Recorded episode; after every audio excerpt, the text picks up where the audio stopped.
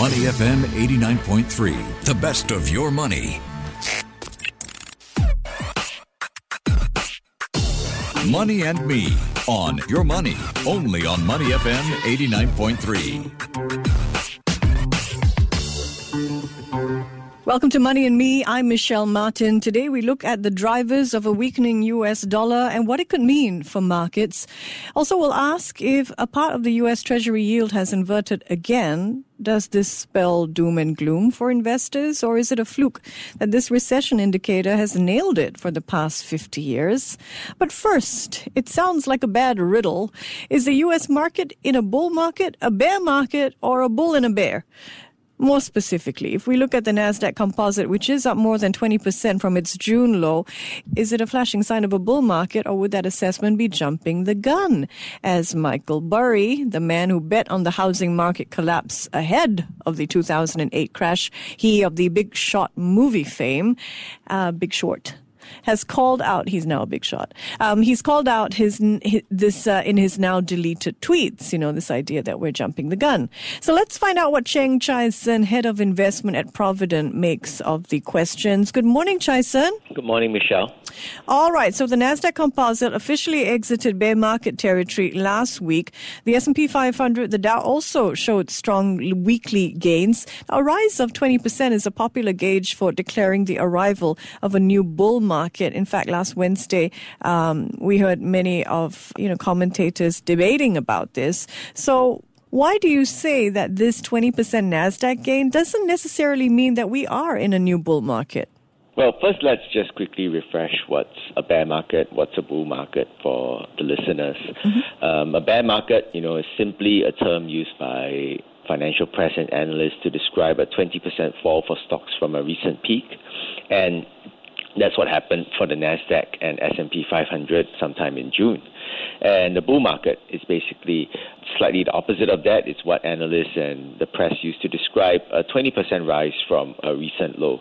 So, you know, by that measure, the Nasdaq has bounced more than 20% from its recent lows in June, and you know, it's leading some people to describe it as a new bull market. I think the key thing to note here, though, is that uh, despite the rally, the Nasdaq is still down about 18% for the year. So, despite it, you know, having had a very, very big bounce, there's still some way to go to make up for the losses for this year. And you know, as to what that means, you know, is this for stocks? Is it mm. is the worst over? Uh, where are we going next? It's very likely that it's a bit too early to say that we are out of the woods uh, entirely. But what is encouraging is that the recent economic data has been uh, fairly robust. We've seen a very strong uh, jobs report coming out of the U.S. And the recent price data has also shown that inflation might be moderating. We've been seeing some lower CPI print that didn't go any higher, lower production price print, and that's what gives that's what's given the market the optimism to really rally from its uh, lows. It's not just the Nasdaq; it's also the S and P 500. It's had about a 15% rally from the low. So any continued moderation. So what to look out for is really mm. any continued moderation of price pressures okay. uh, in the U.S. is likely to be positive for the markets because that might possibly possibly slow the pace of rate hikes by central banks globally.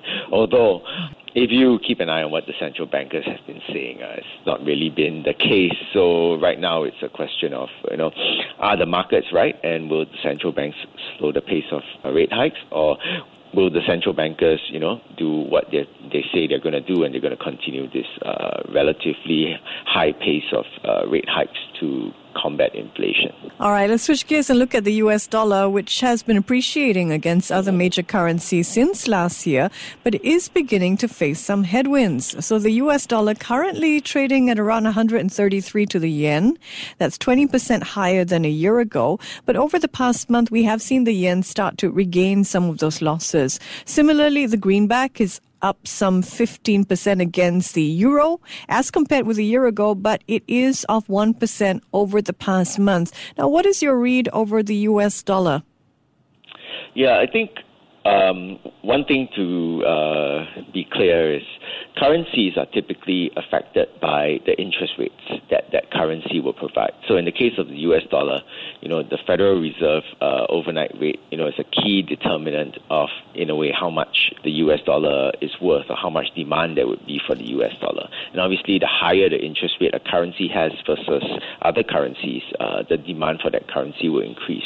So, you know, the U.S. dollar strength that we saw in, in the first half of the year mm-hmm. is because the expectations that the Fed would raise interest rates and the fact that they actually did raise interest rates very quickly versus uh, central banks in the other parts of the developed world, such as uh, Europe, which has only just raised interest rates uh, once, mm-hmm. and they went from negative 50 basis points or 0.5% to 0%. And uh, the Bank of Japan, which has not touched their interest rates at all, and they continue to maintain their uh, easy monetary policy. So, in, in, that standpoint, the US dollar has strengthened because they have actually been raising their interest rate. Mm-hmm. And so, in the past month, then lastly, the past couple of weeks, the, U, the recent US CPI came in unchanged month on month.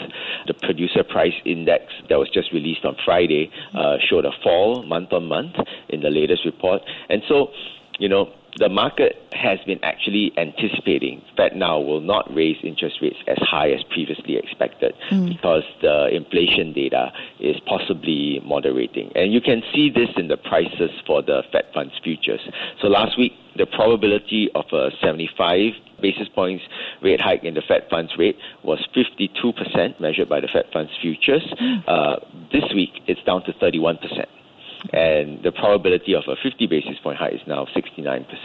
And uh, for the listeners, uh, one basis point is one hundredth of a percentage. So, so you can see that the market is now actually thinking the Fed will not raise rates as high mm. as uh, before, and that that expectation is bringing down, you know, the price of the U.S. dollar versus the other major currencies. So it's really traders assessing improving inflation data and signs from the Fed uh, in terms of its battle against surging inflation. But what does a weakening U.S. dollar generally mean for markets? Weakening U.S. dollar, well, it's not weakened that much given how high it's strengthened.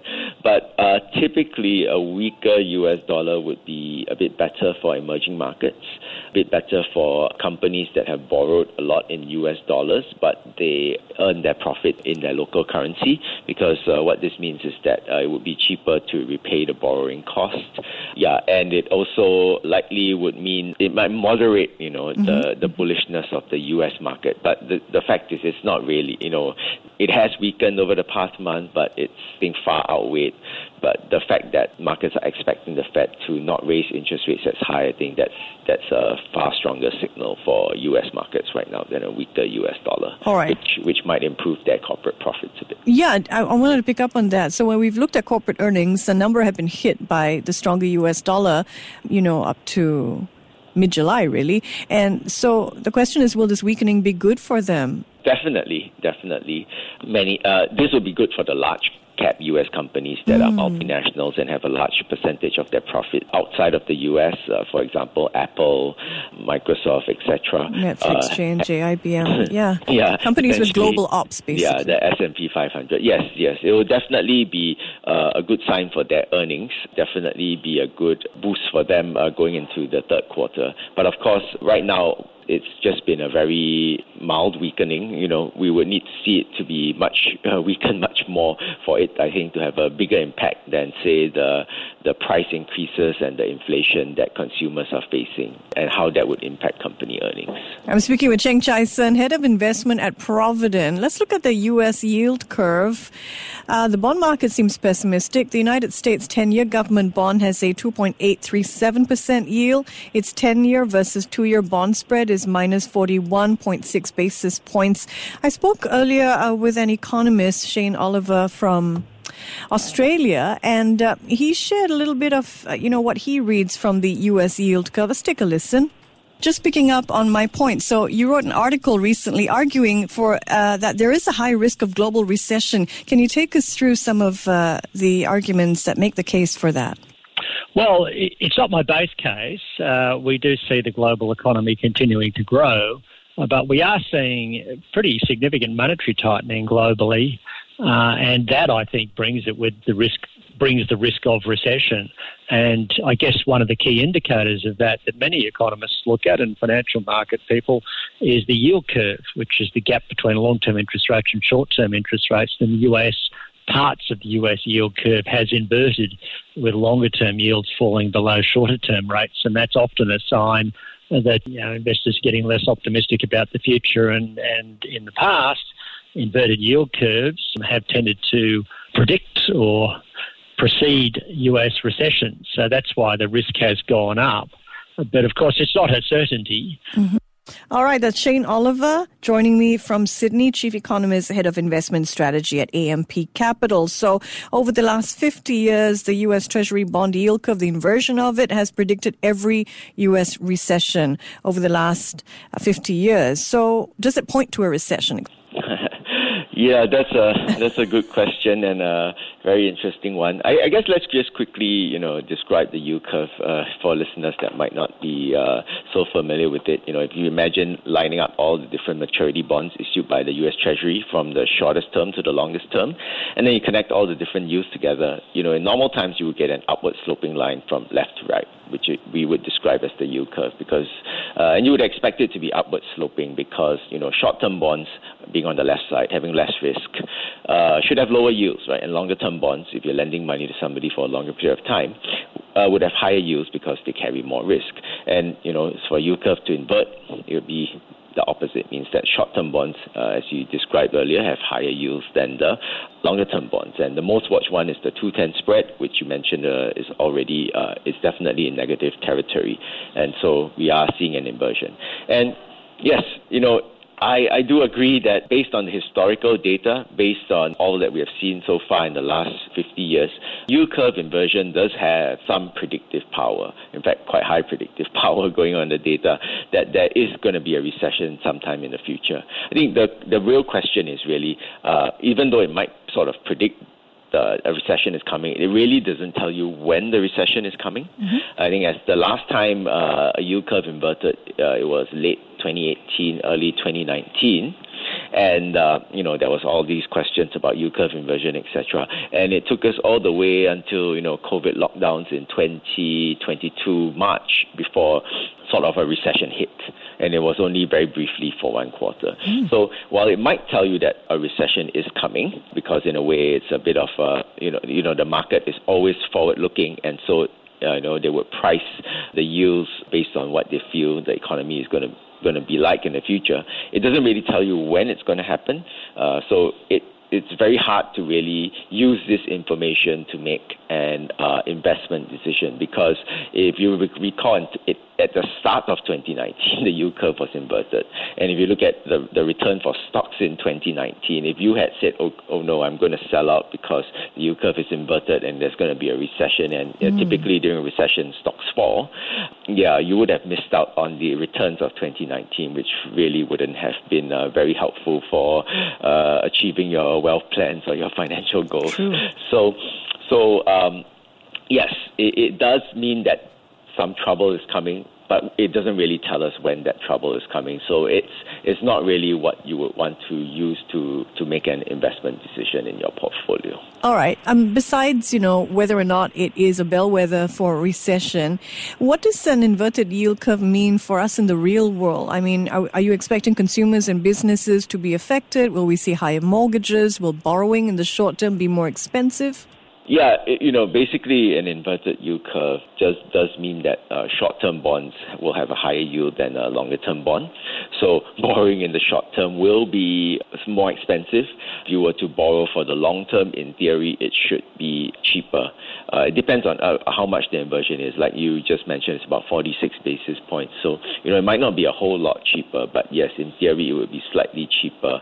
Uh, what, what it also means is that um, short term yields are higher, and uh, it's a good time to take advantage of short-term yields in the market. So, say if you if you are looking to invest in shorter, uh, right now is probably a good time to invest in shorter-term bonds because you're getting a better yield than if you were to invest in uh, longer-term bonds, and uh, you also, in a way, have slightly less uh, default risk when you invest in shorter term bonds because uh, they are by nature, you know, you, you have more visibility on the short term uh, than you do on the long term. Of course, you do take reinvestment risk in that if you know if you're investing just in the short term and if the recession happens and uh, central banks uh, react to the recession in the typical fashion and they cut rates, then maybe future yields will be lower and then you, you might not be able to say lock in the longer yield that say a 10 year bond would uh, longer term yield that a 10 year bond would provide right now. All right, is the yield curve generally something that fixed investors in fixed income products tend to pay attention to?